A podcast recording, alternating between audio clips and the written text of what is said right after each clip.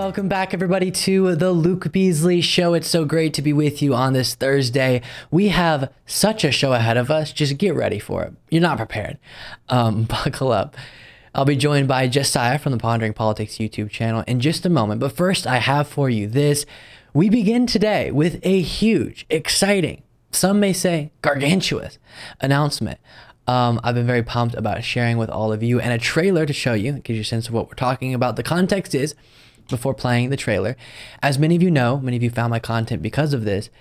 The most popular, interesting to a lot of people type of content that I do on a regular basis is going to Trump rallies, interviewing Trump supporters, and just seeing what happens. The concept of a progressive political commentator having those types of engagements in that setting uh, with Trump supporters fascinates, understandably, a lot of people. And some wild stuff, as you all know, has come of it. And so I was thinking, how do I take that take the essence of of that that people find intriguing and place it in some other setting, some other environment, and see what comes of that. Is exactly what we did. It's called Mochas with MAGA. Um, what I hope to become a series, we'll talk more about that after playing the trailer, but it's episode one that's ready that will be getting released next Thursday, September 21st at 6 p.m. Eastern Time. And it is me sitting down in sort of a docu series type format uh, for interviews, conversations, debates with Trump supporters. Here's the trailer, then we'll discuss further. I've interviewed a lot of Trump supporters in a lot of places, as I'm sure you're aware, but I wanted to figure out how to do something different, something unique. Take that same type of conversation, but put it in a different setting. So I decided, why not sit down for coffee with Trump supporters? This is Mochas with MAGA. Your concept of warfare is wrong and anachronistic. How does that relate to Ukraine being invaded and their citizens slaughtered by Russian soldiers? I never look at the other viewpoint because I want reinforcement of my viewpoint. We all want that reinforcement. I want to know if somebody's border, coming yeah. across the border to cut my grass or cut my throat. So why don't I have the right to say ALL? And you do, and people can get upset with you for it. I don't have the right to, to rob you of that any more than you have the right to rob me of that.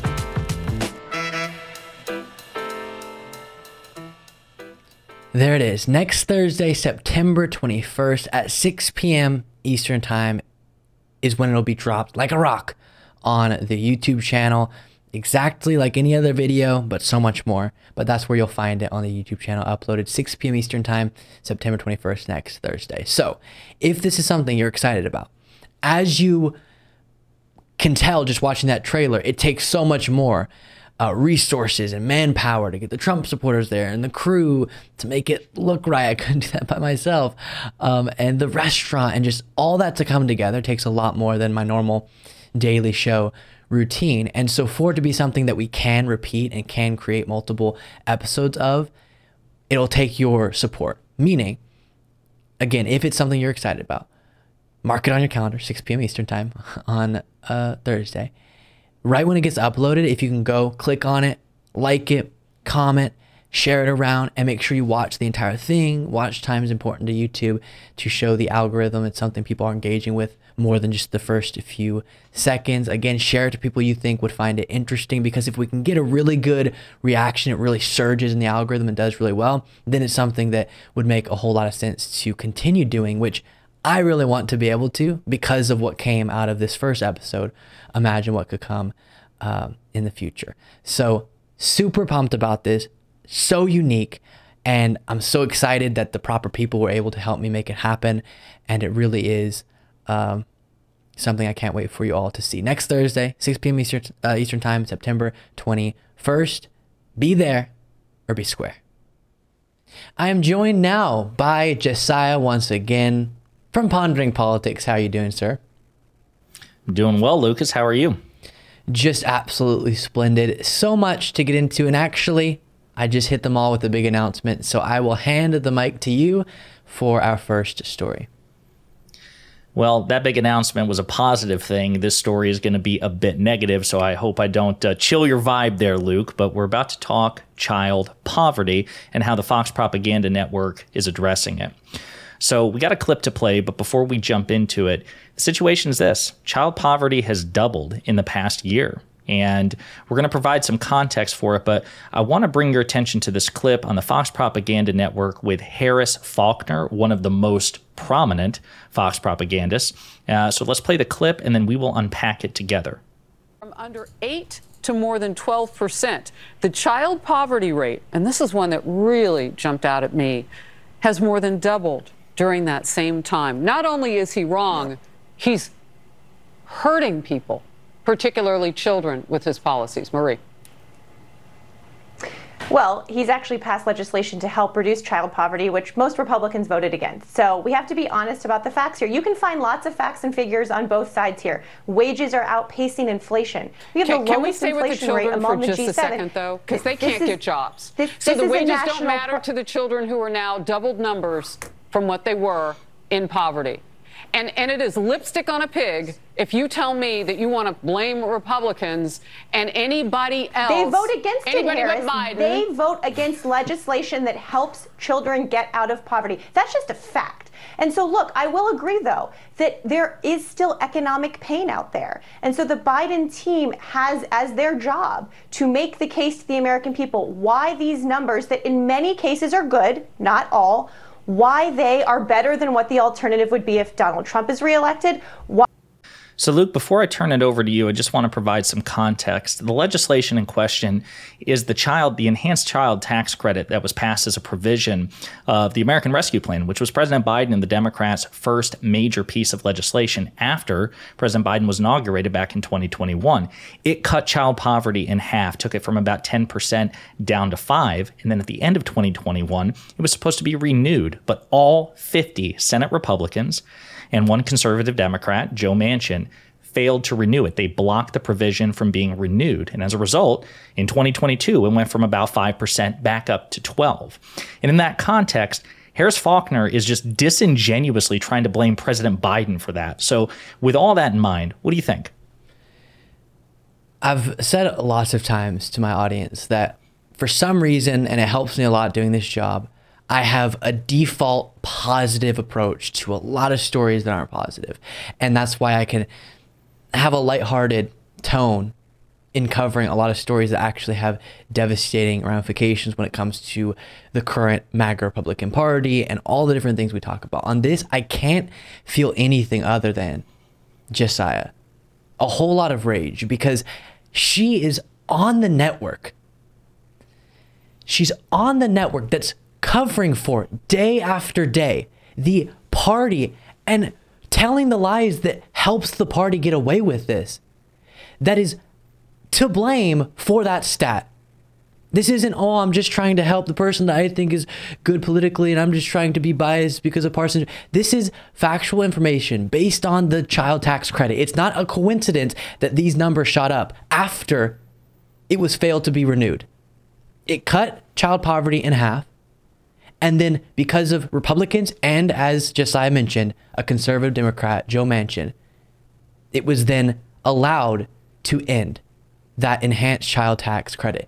And so to look at those facts and then on national TV mislead your viewers into thinking that getting Biden out of office would be the solution to something that if he had his way, we would not be seeing that spike because we would have the enhanced child tax credit. It's sick. And as my audience knows, normally I'm a happy guy who's pretty calm about most things. And this one drives me crazy because it's the peak of dishonesty, which we see all the time. What we don't always see is that peak of dishonesty being the reason for the very pain that is uh, the subject of the dishonesty. Yeah, yeah. Well, it's also it's also targeting the most vulnerable among us. Like the Republican Party, obviously especially its leaders, obviously that's who I'm talking about, but they have a predilection towards picking on already marginalized and vulnerable groups. This is America's children. And I covered the story on my channel, Pondering Politics, youtube.com slash at Pondering Politics, by the way, um, earlier today. And the thing that I, I got thinking about, it's like, it's not just affecting, it would be bad enough, Luke, if this effort were just hurting children in blue states or children of Democratic families, but it's not. What these 50 Senate Republicans and one conservative Democrat did was they also hurt the children in red states, the children of Republican families. It's hurting everybody. And it would be one thing if Harris Faulkner and other Fox propagandists wanted to blame Joe Manchin. Like if they really wanted to like slide in a dig at the Democratic Party, they could at least take some of the blame and pin it on Joe Manchin because he did contribute to it. But she has nothing to say about the Republican Party. She says it's put like putting lipstick on a pig to point out the fact that 50 Senate Republicans prevented the president from renewing this enhanced child tax credit and it's hurting America's children. So then it's like as we head into an election year, is there really a choice if you're if you have children or if you have nieces and nephews or whatever. I mean, if you are considering the the situation for the next generation, is this not like an even more clear cut choice electorally than it was? Like, if you want to support children, if you want to take children out of poverty, sounds like you should vote Democrat. Absolutely. And I've gone through this so many times, but I want to continue to because sometimes we have these conversations about Democrats, Republicans, and forget to specify the policies that we're talking about. When Democrats had the White House, as they still do, but then a majority in the House and in Senate. This is what we got American Rescue Plan, first major gun safety bill in decades, largest investment in green energy in history, pulling out of America's longest war, lowering prescription drug costs, Medicare being able to negotiate drug prices, capping the cost of insulin $35 out of pocket per month. Raising the minimum wage for federal government workers, massive impact. Ketanji Brown Jackson on the court, PACT Act, Chips and Science Act, once in a generation infrastructure law, including rebuilding roads and bridges, increasing access to clean, reliable drinking water, repairing airports, expanding broadband, investing in passenger rail, and many other things. That is what we're supposed to get from our leaders. Those are the at least attempted solutions to actual problems being faced by people. What well, have we I, gotten I, from the GOP in recent memory that solves problems? I was going to say, now, Luke, to be fair, uh, under the Republicans, we got 50 miles of a useless border wall at the southern border. We did get a $2 trillion tax, dollar tax cut for the uber rich. That, by the way, and here's the other funny part, which ties in quite nicely to this story about the lack of enhanced child tax credit those same Republicans that blocked the enhanced child tax credit, which again cut child poverty in half, they want to renew the 2017 Trump tax cuts, which will cost the federal government $3.5 trillion. So that's the other thing, man. They're, that's like, they can't they have no money in their pockets when it comes to lifting children right. out of poverty. But when it comes for the tax cuts for the uber rich, oh, That's we can swipe the credit card 100%. And then they turn around and say, it's socialism and tyrannical somehow for which is the type of language we heard about the American Rescue Plan where this enhanced uh, child tax credit was implemented or possibly before as well. I might be missing. There out. was the the tax credit technically pre-existed. Uh, it was actually in the Trump era COVID stimulus, which was again overwhelmingly bipartisan. President Biden enhanced the tax credit yeah. further. It was up to three hundred dollars per child in the American under the American right, gotcha. and that is what cut child poverty in half. Right, and so that was called socialist spending. That's horrible. We we're gonna go bankrupt, even though meantime Biden's able to be cutting the deficit, but then they have plenty of money in their pockets, like you're talking about, when it comes to further enriching their wealthy friends. We could go on forever, but any last thing before we go to the next story? No, just other than again, as we head into this election year, it's uh, for your people in your audience and people in my audience, but especially the we need to get this message out again if you're thinking about the next generation, if you have children, if you want to have children, if if finances are also a consideration, and they probably should be, this is another incentive to vote blue in the next election cycle. We have to expand the Democrats' majority in the Senate with moderate or ideally progressive Democrats, not conservative Democrats that would block this measure. We got to retake the House and we got to reelect President Biden so we can renew the child tax credit and hopefully not just cut child poverty in half again, but even take it further. And a country, I'll, I'll close on this, a country as wealthy as the United States, if we managed the way that we allocate our resources, childhood poverty doesn't have to be a thing. That is a policy decision. We saw that with cutting in half. What's to keep us from cutting it all the way down to zero? Moving on, Donald Trump did a truly bonkers interview with Megyn Kelly. And one of the moments was him giving the whole game away with this whole impeachment effort against President Biden over allegations they are incapable of substantiating after months and months and months of investigating. And here, Josiah, Trump gets asked about the impeachment effort or the impeachment inquiry as it's currently being pushed by Kevin McCarthy and says, you know, if Democrats had impeached me, I bet they're not to, they wouldn't have impeached Joe Biden. Oh, so it's not based on concerning facts about Joe Biden. He's a criminal. No, it's retribution for an impeachment that they're still sour about. Take a look at this. Important, and they did it to me. And had they not done it to me, I think, and nobody officially said this, but I think had they not done it to me, and I'm very popular in the, you know, they like me and I like them, the Republican Party, uh, perhaps you wouldn't have it being done to them. And this is going to happen with indictments too. They have fake indictments, and I think you're going to see that uh, as time goes by. You're going to see uh, Republicans when they're in power doing it. And so, if they hadn't done it to Trump, they probably want to be doing it to Joe Biden. Which I rarely say this, but Trump's correct about that. But the fact that he thinks that's an acceptable thing to say is pretty stunning because it is him exposing what we're saying, which is this is just uh, an opportunity to both get revenge for Trump's justified impeachments and also muddy the waters in the minds of Americans about the significance of Trump's wrongdoing. Okay, yeah, I know there's some people saying that they don't necessarily have the evidence, but there's just a lot going on, and Biden's being accused of a lot of things, and he was also impeached. So maybe Trump's not as bad as I previously thought. That's the idea here. Trump gives it away. Yeah, so so obviously there's still a stigma associated with impeachment in the minds of many Americans, as, as well there should be. And the idea was that it was reserved for high crimes and misdemeanors. It was meant to be a tool of last resort against uh, a rogue officer of the United States government. And as you said, this kind of serves a couple of purposes. Number one, it demonstrates that the Republican Party, even though Donald Trump is not an official office holder, you know, he's not the president, he's not in Congress, he's not the Speaker of the House or Majority Leader he still has an iron grip on the GOP. He is their de facto leader. It also, as you said, muddies the waters because if this proceeds to a full impeachment or if they drag this out, they can say, well, it's two impeached presidents running against each other in 2024. And then, as you said, even if even if there's obviously infinitely more substance to the two impeachments against Donald Trump, those are also number one in the past, right? And America's you know, eh, we as a society have a very short term memory. So that works in Trump's favor because Biden's impeachment will be much more recent. And it's just it's just an anchor around the president's uh, ankles, which we do not need going into this next election season. But you know what? I'll say this.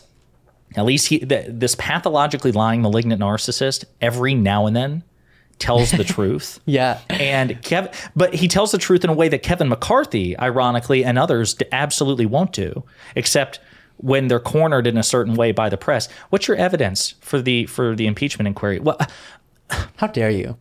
It's yeah, it's, it's more like a vibes thing. You know, it's like an, an impeachment inquiry is kind of like a constitutional vibe check. Luke, I don't know if you know that, but apparently we're that's what it is. Bad vibes, and we're gonna find the impeachable offense in the impeachment inquiry. Huh? Exactly. I do encourage everyone. I am keeping this on my desk. Can't even see what it is. Too bright. But 14 page document released by the White House, Ian Sams specifically. I went over and did a segment you can find on the YouTube channel if you want my analysis of it. It's the response from the White House to the impeachment allegations um, or the ones that they're basing this inquiry off of.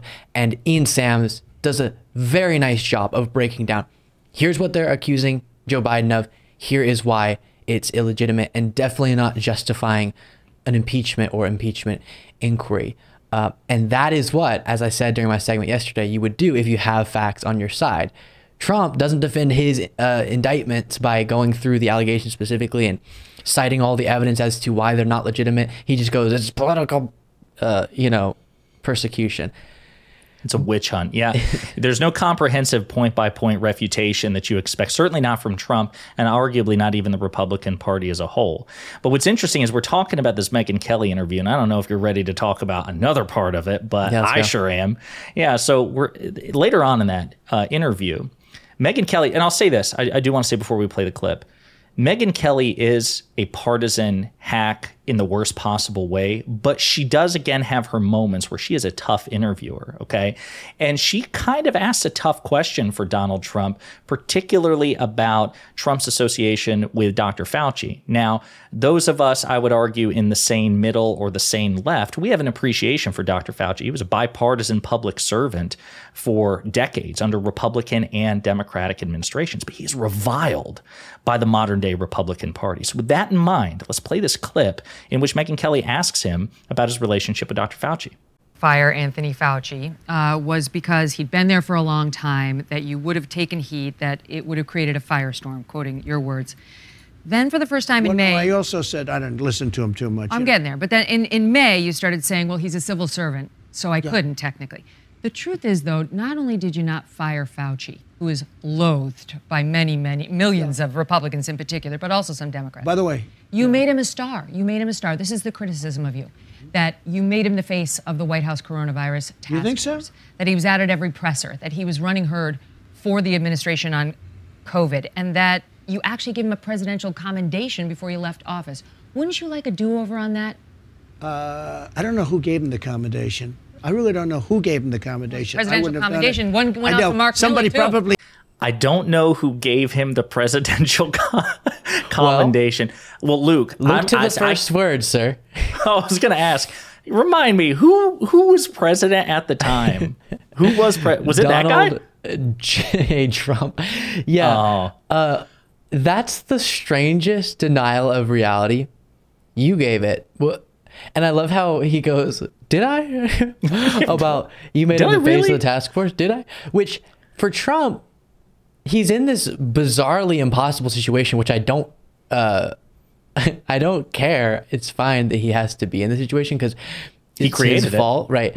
but he has now allowed the conspiracies to run so wild that they're devouring things that he would in a previous situation want to take credit for, like Operation Warp Speed, which was part of why he gave that uh, honor to to Fauci, and now he has to both not admit that he was wrong because he wasn't on that. He wasn't wrong to wherever he did take Fauci's advice, or even though he really didn't that often. But on the correct steps he took, he can't take credit for them.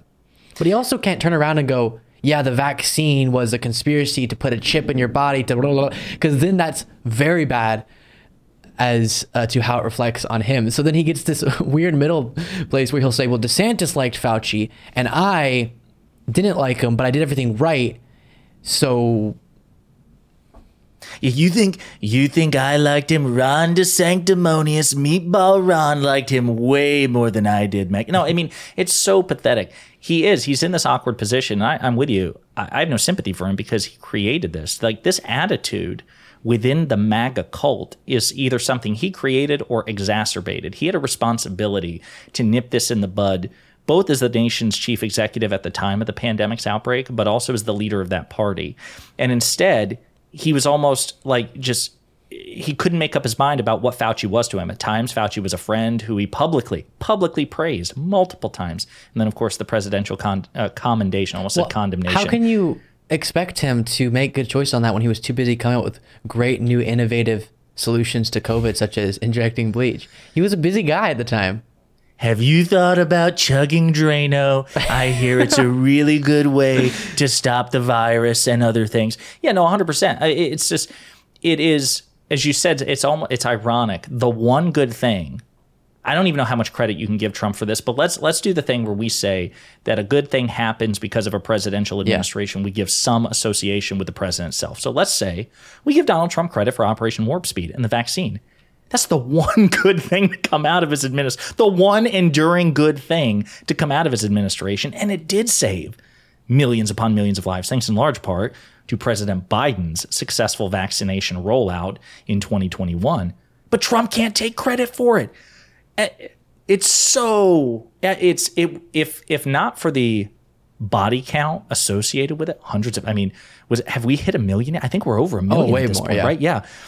It would be almost laughable if not for that body count that he created the situation where the one good thing, the crown jewel of his mm. administration, the one thing he didn't screw up he screwed up. he can't take credit. and credit it's for within it. the context of him messing up the broader response. So when people think of, gosh, why were we so angry at Trump, voters that is, during COVID and we voted him out of office, it was because of that horrible response. But as we talked about previously, the the memory of the nation often tends to be short term politically. And so Trump could, if he took credit for everything, as a lot of presidents will do, he could go, ah, ah, stop thinking about the bad things you remember about my response. Injecting bleach, that was a joke, whatever. Only remember that I was in the lab making the vaccine. I did that.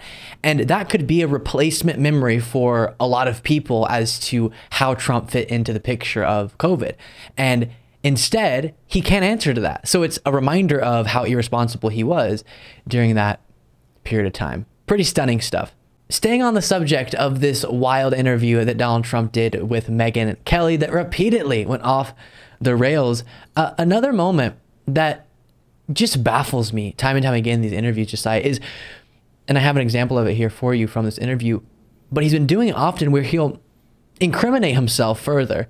And I saw someone saying before these interviews the interviewers need to give him the Miranda warning because he always says things that are so incriminating such as hey did you do this thing you're accused of this thing that would be crimes and he'll go I have the right to do whatever the heck I want which in my long legal career that I don't have, um, my knowledge as a non lawyer, not the best defense to just say, oh, yeah, you're accusing me of that. I did it, but I can do it because I'm the former president. Yeah. I, have uh, I'm also not an attorney, um, but I have watched quite a bit of TV in my day, and I've seen many legal dramas, Law and Order, Boston Legal, The Practice, whatever. And I've never seen. I feel like if if a defendant made that legal strategy, the episodes would be like five minutes long mm-hmm. instead of 45 minutes. But then it's also hilarious to think somebody standing by before every interview, like you said, and reading Donald Trump's Miranda rights. Can you imagine? I listen. I know Mirandas. I've met so many Mirandas. You don't need to tell me anything. it's but somebody should do it. I, I guarantee you, Trump's attorneys probably want some like. Mr. Mr. President, you don't. You Anything really you don't say, say canon will be used against yeah. you. Uh, did you rob this bank? I did, and I have the right to because of the Presidential Records Act. Okay, he, he would. I feel like he would actually. That should be a Let meme. Me show I this feel clip. like we're talking all about the clip. I got to show it first. Here it is, everybody.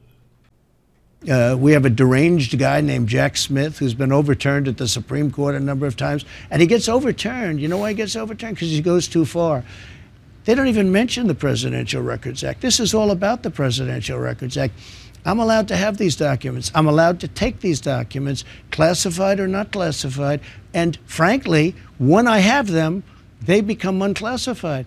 People think you have to go through a ritual. You don't. At, at least in my opinion, you don't. Well, good. He, if in your opinion it's okay to rob banks, then you're good. Why are you even here? Leave the trial. he he really does think the the PRA, the Presidential Records Act, is just like a blank check. He really thinks. Oh that. yeah. And just totally. just for you know, again, as a reminder to the audience, the Presidential Records Act is not a blank check for a former officer of the United States, even a former president, to take national defense information or classified documents and keep them when the National Archives and the FBI request them back.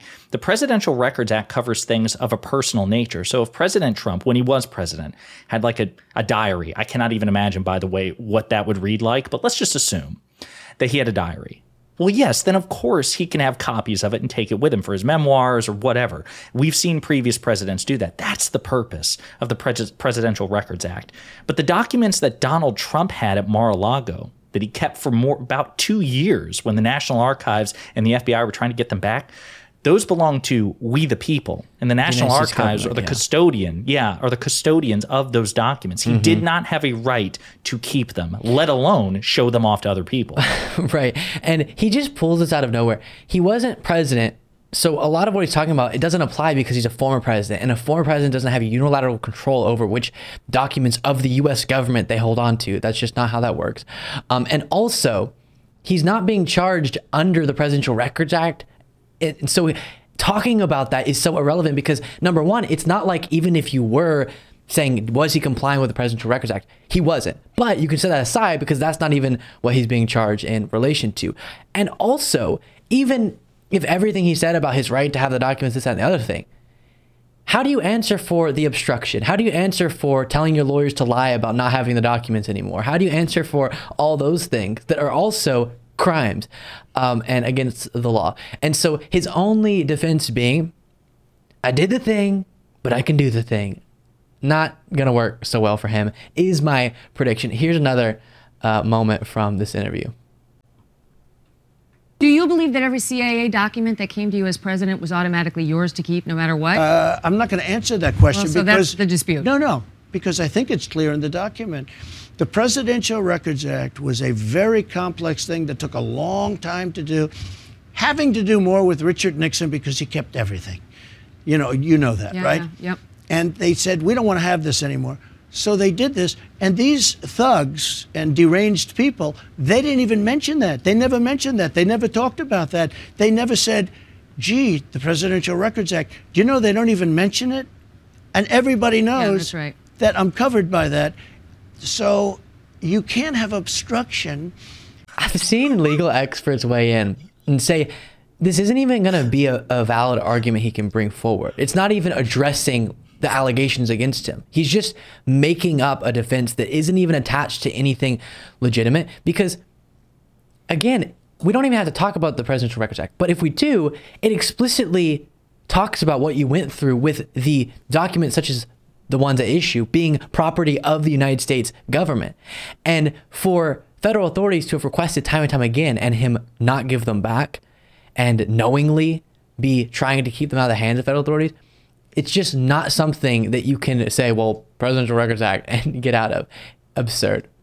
Well, so that clip might be one of my favorites of Trump because I'm just trying to imagine him teaching like a history class or a politics uh, you know, Professor Trump, can you explain the Presidential Records Act? Listen, it, uh, it says it was do really, whatever. it was this it was this really complex thing. It had to do with Richard Nixon. He kept everything, and it's like it was just that was one sentence fragment after another, which explained absolutely nothing. And you could almost feel Megyn Kelly just like nodding politely, eyes wide, like, "Please, let's get through mm. this segment to the next question." Sure. I don't know what that had to do about anything. That was just a series of non sequiturs. What did that have to do with anything? Anything. That's the story of Trump's life. Um, we will end on this for this segment. Hey, you know how the argument, oh gosh, you know the argument of Trump being a victim of political persecution doesn't make sense because there's no evidence of this being political persecution. And especially doesn't make sense because the evidence against him seems pretty damning and pretty good justifications for persecution. Well, no need to fear because someone has endorsed Trump's idea that this is political persecution, and you're not going to want to disagree with him. Take a look. Yesterday, President Putin of Russia used this as an example of what a rotten country we are, that they go after their political opponent. And other countries are doing that too. Other countries that don't like us are doing that. They're saying it's the biggest story. They love it because it makes us look very bad. It makes us look very bad. And they're fake indictments. There's Fani Willis and all of these people. These are all fake indictments. I don't know if saying, hey, in this whole ordeal, I'm on the same side of history as Putin. I'm being defended by Putin, so that's why my argument's legitimate, is necessarily the most compelling. No, yeah, I'm just like, man, you are scraping at the bottom of the barrel at this point. Like, Osama bin Laden's obviously not answering the phone call for an endorsement, Hannibal Lecter, Darth Vader. I'm trying to think like Vladimir Putin, the the world's equivalent, the real life equivalent of a supervillain, with the possible exception of Kim Jong Un. Like, I, I that you know what's interesting, Luke? Once mm. upon a time, imagine a counterfactual. Let's let's imagine George W. Bush or Mitt Romney or whoever, a previous leader of the Republican Party, ever saying something to the effect of, "Well, hey, Putin's got my back." That you remember when that would have been immediately disqualifying? Oh yeah, and don't you love that he went? And other countries are saying it as well, but didn't list them. It was just Putin, Putin, and everyone else who you would want to be endorsing me. Like you said, uh, Darth Vader also said that I'm being politically persecuted, and it's coming. Yeah, Putin has a great, uh, a great place to speak from with his record on political persecutions. He knows if something's unjust or not. All the people who have mysteriously uh, been killed. like he is the one who persecutes in the most vicious fashion. So he's to know if the United States is messing up on Donald Trump. And one thing he said, by the way, is our enemies love this. Something the effect of it's embarrassing us and humiliating us on the national stage. Not the prosecutions, Donald. What you did, that humiliated us. It would be even more humiliating if you weren't held accountable for the things that you did. The countries that we actually want to see leaders respect us from, um, those leaders were horrified by Trump's attempts to overturn the 2020 election potentially unlawfully and just keep himself the president, do something that a dictator or a wannabe dictator does. That would have been and was humiliating. Accountability is not the humiliating part. You want to uh, move on to our next story? I do. So, speaking of accountability, okay, we're about to talk about Hunter Biden, the civilian son of the current president, Joe Biden. As you all know, uh, recently there was a special counsel assigned to his case. It was David Weiss, the Trump appointed U.S. attorney. Well, now it's official. Hunter Biden is being indicted uh, for three crimes uh, related to the possession of a firearm and lying on a gun form. Okay.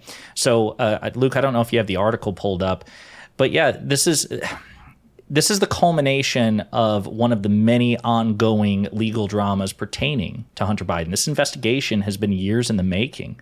But yeah, so David Weiss, the Trump appointed U.S. attorney, he's indicting Hunter Biden.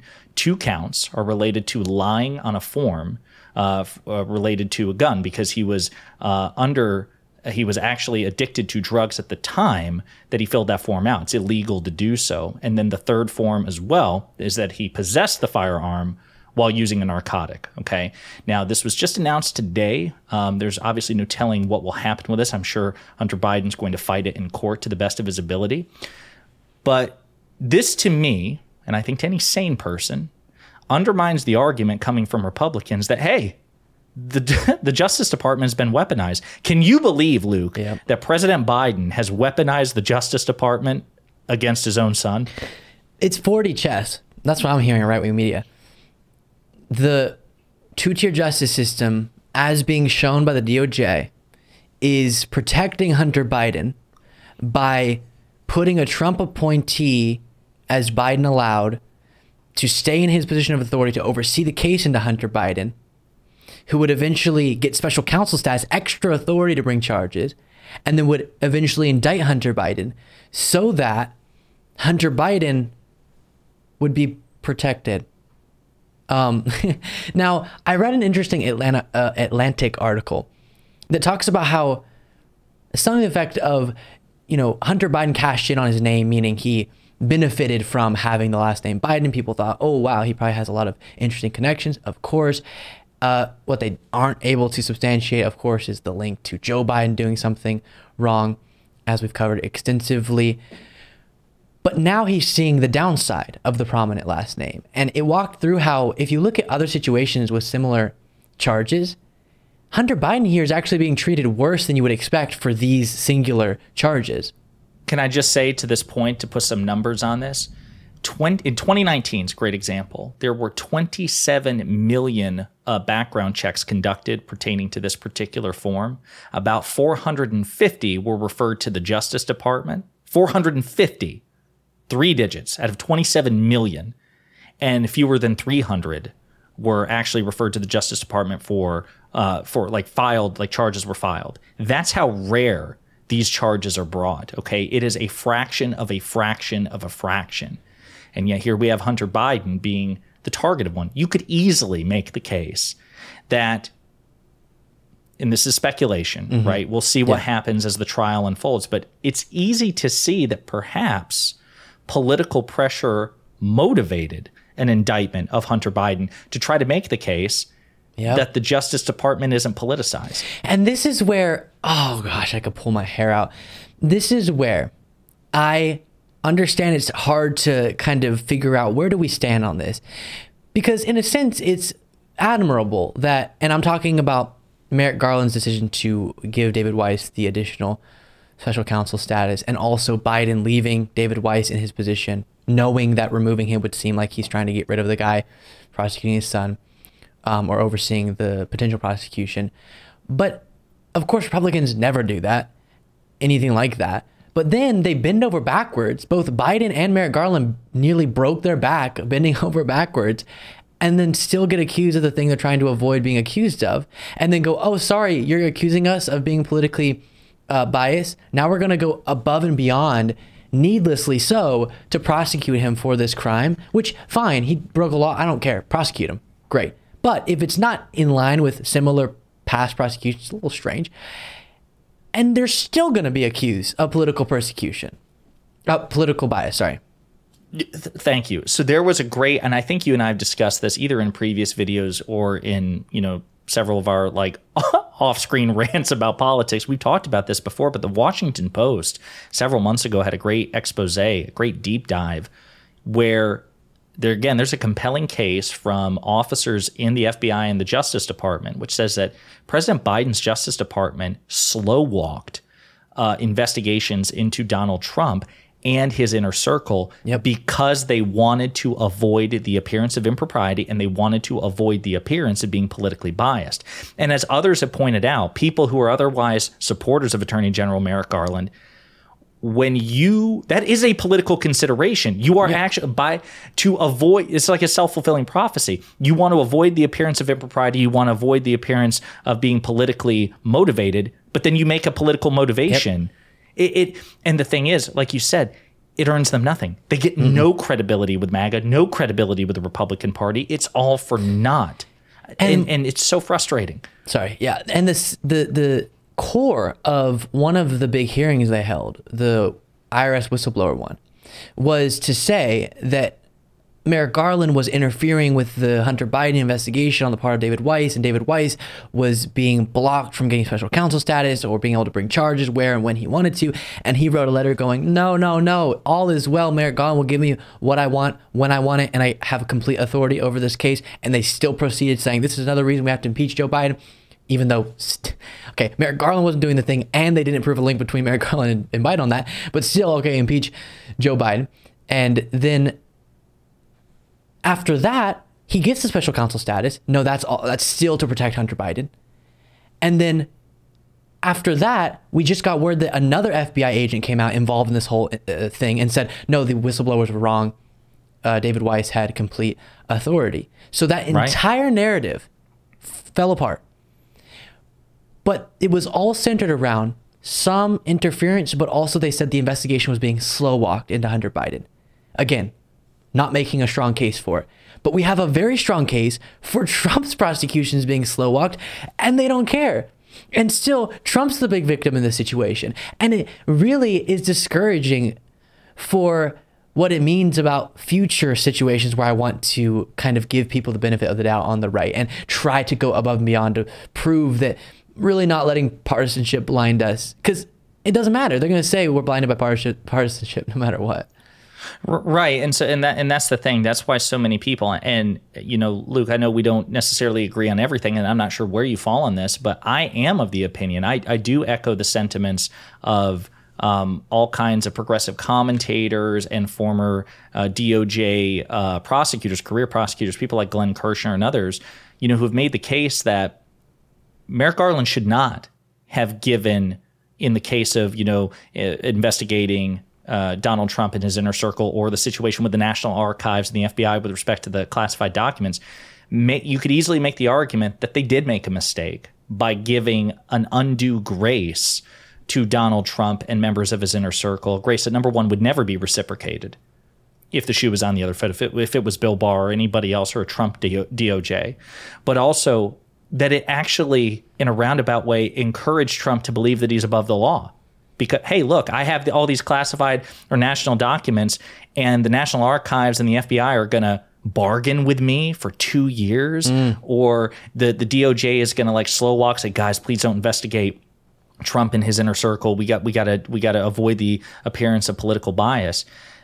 You know, perhaps going on in the future, even at the risk of upsetting people, perhaps we should be ruthlessly nonpartisan in the application of the law. And even if it gives the appearance of political bias, if the facts are there, like like Attorney General Garland says, you should follow the facts without fear or favor. You could easily make the argument that he didn't live up to his own standard. Perhaps moving forward, we should do that. And I think I actually respect. I, we've talked about this. I'm a little bit more, if you want to put on a spectrum, moderate on how aggressively and mirroring Republican actions Democrats should go. I do want them to be more aggressive, but maybe not as far as you would go on some things.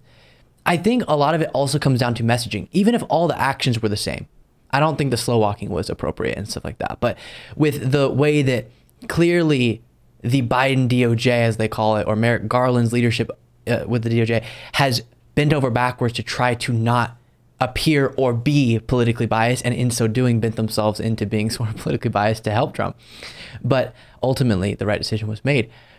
But at least the surrogates of the Democratic Party and Biden should aggressively pound the messages that we do here because Trump does this weird, I'm going to hypnotize my followers election interference, election interference, election interference, election interference over and over and over and over. I'm the victim, I'm the victim, I'm the victim. and people start believing it. And then random people outside of that bubble start believing it. Listen, I know Trump's not great, but it seems like political election interference, sort of, that, you know, because Biden's the president and Trump's being held accountable under the law. I don't know. And that type of messaging for an honest message should be as aggressive as the dishonest message.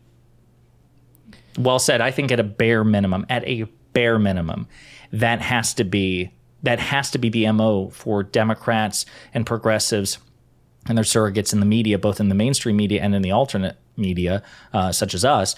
We have to pursue that. It's like, listen, if anything, you are being treated with kid gloves in a way Merrick Garland is treating Donald Trump and Republicans with more charity, quite frankly, than he's treating his own boss, his boss's son, and Democrats in general. Right now, President Biden is still technically under special counsel investigation mm. for classified documents. You have Hunter Biden being investigated uh, by special counsel under classified documents. There are more Bidens being investigated under Biden's DOJ than Trump's. And why why did David Weiss need special counsel status to bring gun charges that aren't even I'm fine again with him being legally held accountable. Let's do it. Hooray.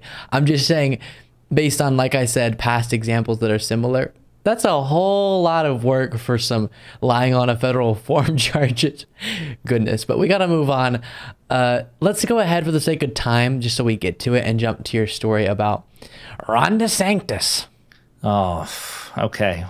Ron DeSanctimonious had um, he's had many, I would say, inhuman moments. I think it's fair to say on on screen, uh, usually around other people. This is a different kind of inhuman. He's usually had these awkward moments where it indicates that he's never engaged with another human socially before, and then he has moments that almost come off sociopathic. And so I want to play this clip uh, from an interview that Ron DeSantis had uh, on Sean Hannity's show.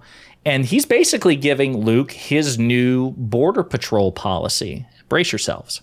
We're using lethal force against the we're using lethal force against the cartels. Right. If they're bringing fentanyl in, breaking into our country, uh, we're going to leave them stone cold dead at the border. Trust me, they will get the message. we will leave them stone cold dead, he says. Anyone who is in the middle on this subject, stick around. Let us talk about why that is disastrous. He is calling for extrajudicial killing at the border. No due process, no trial, no charges being filed, not even exactly knowing did we get the right person. Was this just someone coming over to work or were they a part of the cartel? And then killing them. We'll find, you know, we'll shoot first, ask questions later. That that's the so here's the thing. Listen, I understand that this is I mean clearly based on the applause, this is going to resonate. This right. sentiment is going to resonate uncritically with a lot of people and listen, there is a humanitarian crisis to one extent or another at the southern border. We are experiencing a flood of illicit drugs. There's no question about that. And people are being hurt here in the United States. But that's not an excuse for the executive branch or border patrol or any, you know, law enforcement authority to suspend civil rights, to commit extrajudicial murder. And as you say, it's it, it presupposes a lie, which is that Border Patrol or whatever law enforcement branch that DeSantis intends to shoot the guns will be unerring in their judgment. And with all due respect to the best of law enforcement, that they don't have unerring judgment. Nobody does.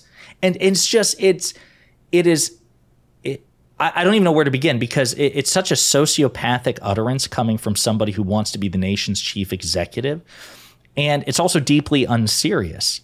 Like, can mm. you, can you imagine what the legal challenges would be for this? What this would do to relations between the United States and Mexico, which is one of our biggest trade partners. It's just, and then to say nothing of the lives lost. Like, what?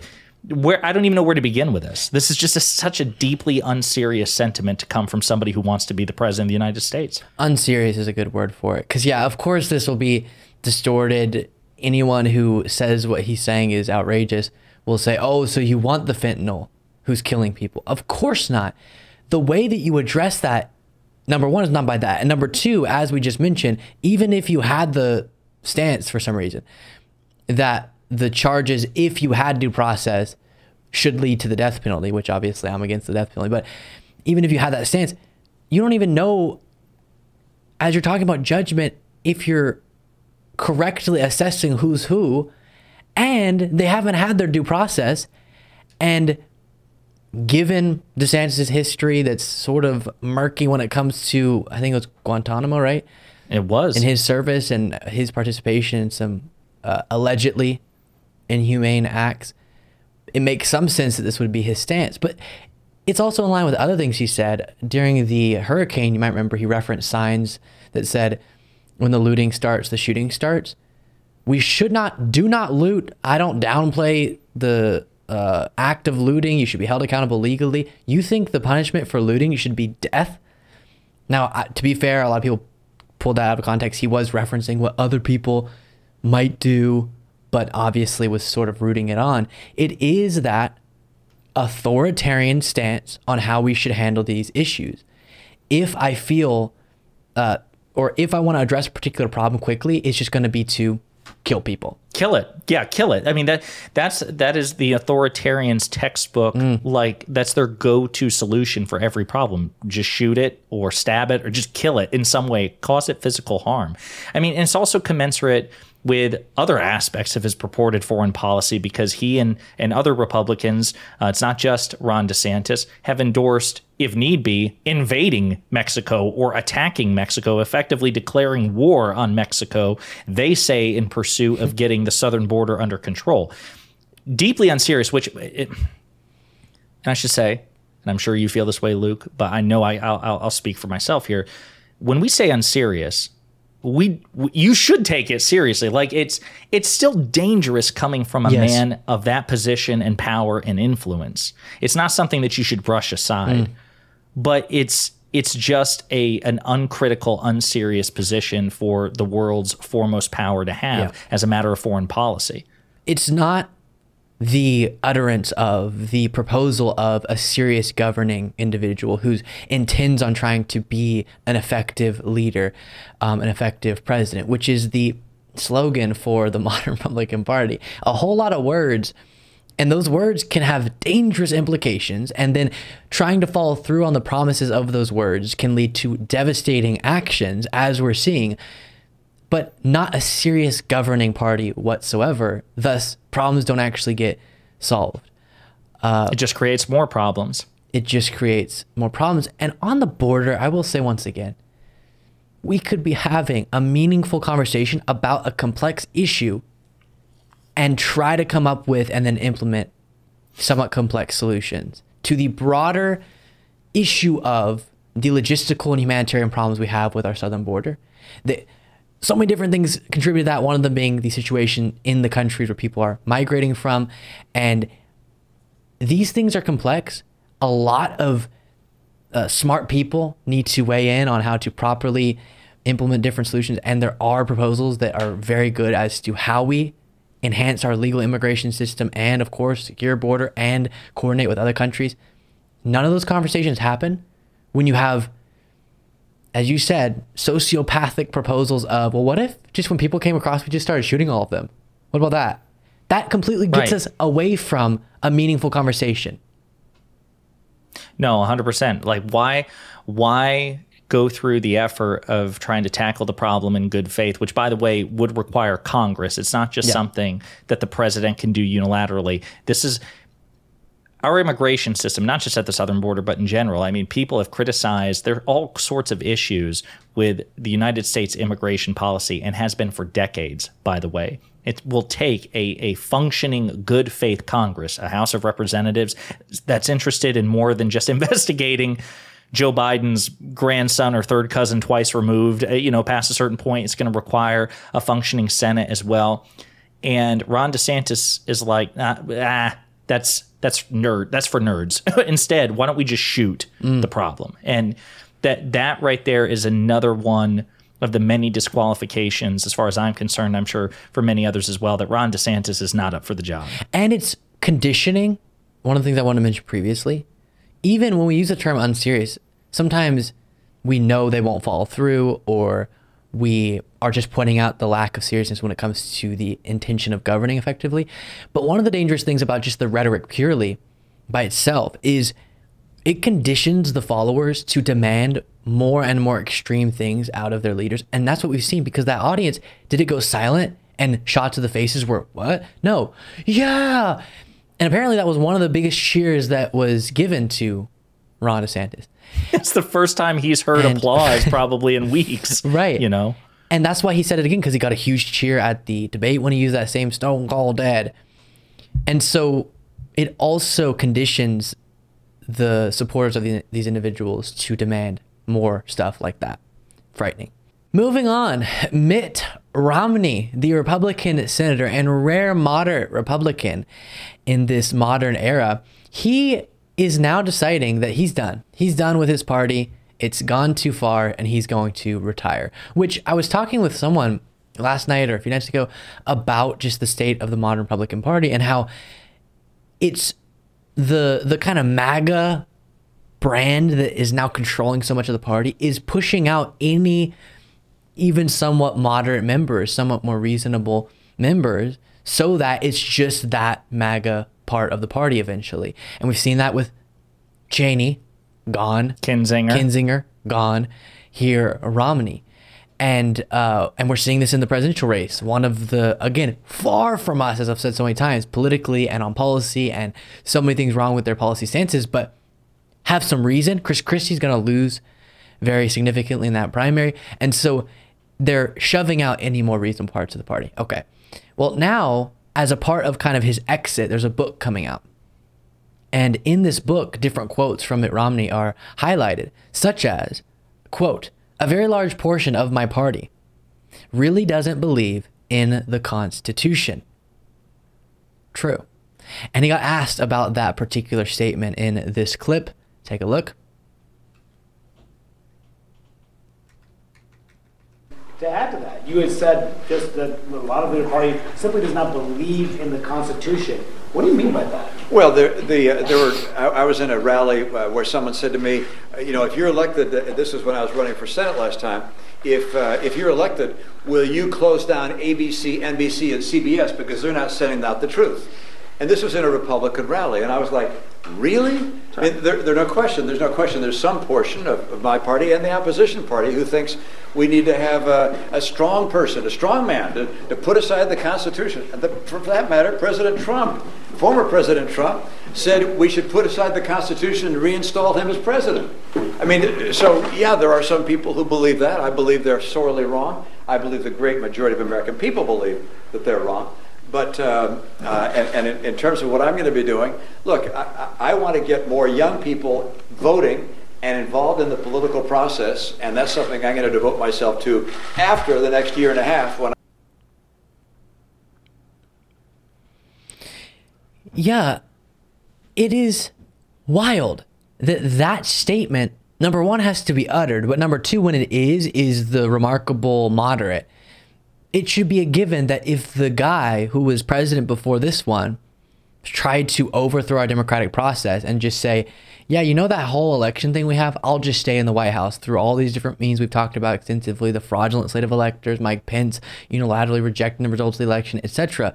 And that should be something that every single member of both parties and independents and everyone is able to condemn. But instead, you either get, no, the election was stolen from some of the MAGAs, or you get, listen, I'm not going to talk about what's behind us. Let's talk about what's ahead of us. And occasionally you get, that's unconstitutional. Hey, also, when Trump called for the termination of the Constitution, that's also unconstitutional. But that reason, that, uh, ability for him to just check one basic box for an elected leader is why he's getting pushed out.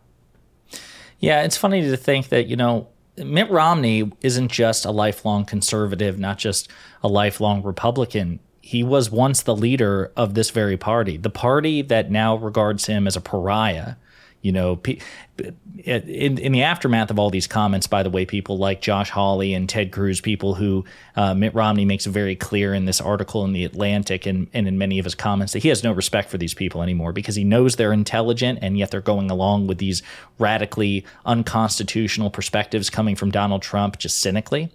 Um, he's now a pariah to these people. But a decade ago, he was the leader of this party. He was in Donald Trump's position. Yeah. He was the presidential contender. And now he's a joke as far as they're concerned. And I don't know to what extent Mitt Romney serves as a brake check on the radicalization of the GOP. I, obviously, he's not much of one in terms of like he's not course correcting them single handedly. But I think the GOP will absolutely be worse off by his absence in January 2025 when he, you know, completes the remainder of his term because listen, we still disagree on policy, you're right, but that's going to be one less statesman in the GOP. Yeah. You know, and I also got thinking about it too, Luke. Like, I, I think this is part of the reason why Mitch McConnell, who, by the way, is infinitely worse than Mitt Romney. I'm not trying to put Mitt Romney and Mitch McConnell on, on a moral footing. But I think it's part of the reason, given all the stuff going on with Mitch McConnell, why I think he is so determined. Like he said, that he's not going to resign anytime soon. And he hasn't mentioned whether or not he'll run for reelection because I think he, he was also trying to get the GOP past the Trump era. Mm. But I don't think, I think the Trump era is going to extend beyond what Mitt Romney and Mitch McConnell and others are, you know, willing to stay with the party for. And know? just, I know you made this stipulation, but let me just quickly say Mitch McConnell is part of the reason that Trump controls his party and currently won't uh, commit to not supporting Trump. He says he will support Trump if he's the nominee, whereas Mitt Romney, from pretty early on, was willing to call out Donald Trump. So right. very different there. But yeah, I get the point for sure. Individuals who dedicated even if the reason they uh, wanted to fight for these issues and the particular issues they were fighting for are so far from our values, they at least had some buy into the idea of wanting the Republican Party to be something. And whatever that was, they're seeing evaporating. And so I do think someone like uh, Mitch McConnell is thinking, gosh, I don't. It's all for nothing now. I mean, Trump is going to define this party, which, again, in the case of Mitch McConnell, that's on you in part. He aided and abetted. You're right. Yeah. It, he is morally culpable to some extent, just like Kevin McCarthy is, uh, in ways that Mitt Romney is not. Uh, yeah. That, that's 100% true.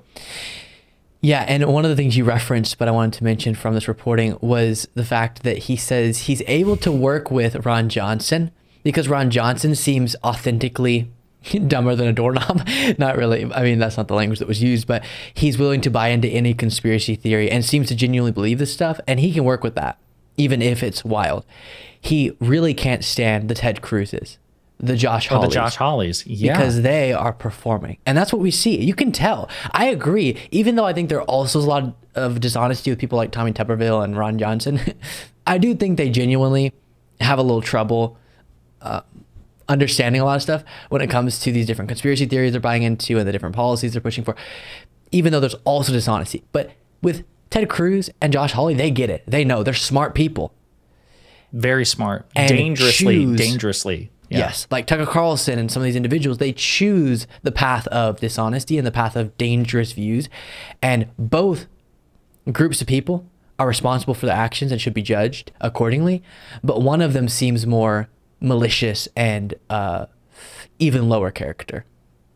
One hundred percent. I'm. I don't know about you, but I'm actually excited for this book. I can't. Oh yeah. I can't wait to sure. read it. the The Atlantic article is replete with some great quotes from Romney. Um, did you did you see the one about Mike Pence where he talks about it's it's it's a it's a it's a beautifully incisive quote about the issues with Mike Pence. He says something to the effect of Romney says this that there is no ungodly cause that Mike Pence won't ascribe to the will of God, wow. basically pointing out the difference between Mike Pence's, you know, purported religious values, but the political behavior that he's willing to tolerate for the pursuit of power. It, it's just a really interesting quote.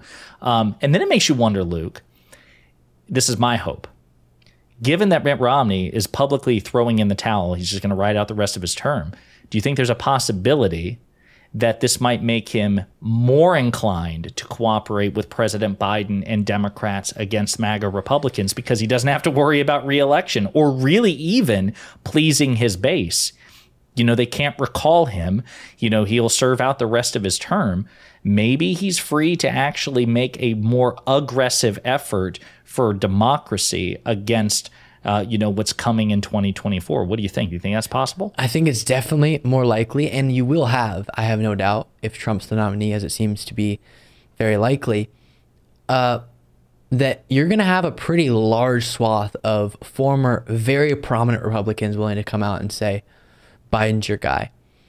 And I, we talked before starting to record today about how some of this can be enraging and hopeless. And I do want to at least give a little bit of time to acknowledge what a devastating moment we're in right now. And we're going to get through it. I do believe. I don't know where Josiah stands on that. And I am a very optimistic person. And I do have a lot of fun talking about and engaging with politics and these things matter. And it's also freaky that we're losing another, not oh, amazing lawmaker who we would love to, you know, make decisions on every single policy, but one emblem of a more functioning time and with all of its issues and a battle between, for example, Obama and uh, Mitt Romney. Big differences, and those matter, and it's not to downplay the significance of policy. But once we understand what it can be, which is what it is now, where something so much more detrimental is possible, where it's not just, gosh, someone who has a basic respect for democracy and will accept the results and all that is going to have to govern for a while. It's going to be aggravating. They're not going to do things as progressive as we want or whatever. It's so beyond that.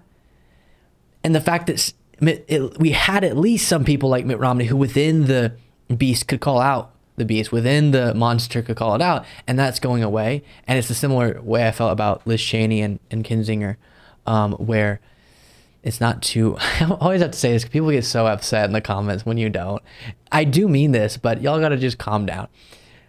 It's not to gloss over or ignore their past on incorrect decisions and policies and rhetoric, but to acknowledge the difference between a Kinzinger, Cheney, and Romney and the MAGA Republican GOP. And pretty soon it's just going to be the GOP. Yeah, yeah, the the the MAGA Republicans it's, it's you know but at the rate it's currently going, the current trajectory, it's just going to be the Republicans. We can just drop, you know, the the MAGA qualifier. Yeah. So I'm hoping that there's an opportunity here for the remainder of Mitt Romney's term. Um, again, we need as much legislative and statesman support as we can get. Um, I'm sure, you know, President Biden and the Democrats either knew about this in advance because they're better connected, or when they read this in the papers, they were like, hmm, maybe there's some opportunity here to shore up democracy safeguards now that, again, Mitt Romney doesn't have to worry about pleasing his peers and pl- pleasing um, whatever MAGA constituents, um, you know, comprise his his voters. Um, but yeah, this is uh, in a roundabout way, and I never thought I would it, that I would ever get to a point where I could see myself missing Mitt Romney. and yeah, here we are. Here we are. And he's not even gone yet. He's not even gone. Things. Yeah. Right. And last thing I'll say, because I still have so many people in my life who don't grasp this. We're in a moment where the guy who's going to be likely the nominee of one of the two major parties we have and is polling neck and neck with who he's likely going to go against attempted to overthrow our democracy. And if you don't believe it, go read the indictments and understand the ways in which he was trying to do so. It would have been what he would have done if he was allowed to and if he was successful in these ele- uh, elector schemes, Pence, local officials doing all sorts of wild things, finding me 11,780 votes, all the different things would be choosing to keep himself the president despite the election results, which is not how democracy works, and that would be the end of American democracy, at least for the time being. That is not something that you can look at and go, uh, yeah, but the economy, though, by the way, the economy performs better under Democrats, including the unbelievable economic recovery under Joe Biden. But even so, any other issue, as I will continue to say, can't be grappled with within our democratic process if we don't have a democratic process. And that's what Donald Trump threatens. If you're going to be a single issue voter, democracy should be the single issue. Right. Just saying. Yeah. Totally. We will wrap it up there. Thank you all. Always such a pleasure being with you, Josiah. Hit them with your channel. Likewise. Likewise, Lucas. Again, folks, I appreciate uh, the opportunity here to chat politics uh, with you all and Luke. You can find me at youtube.com slash at pondering politics, one word. I would appreciate a like and subscribe. Come my way.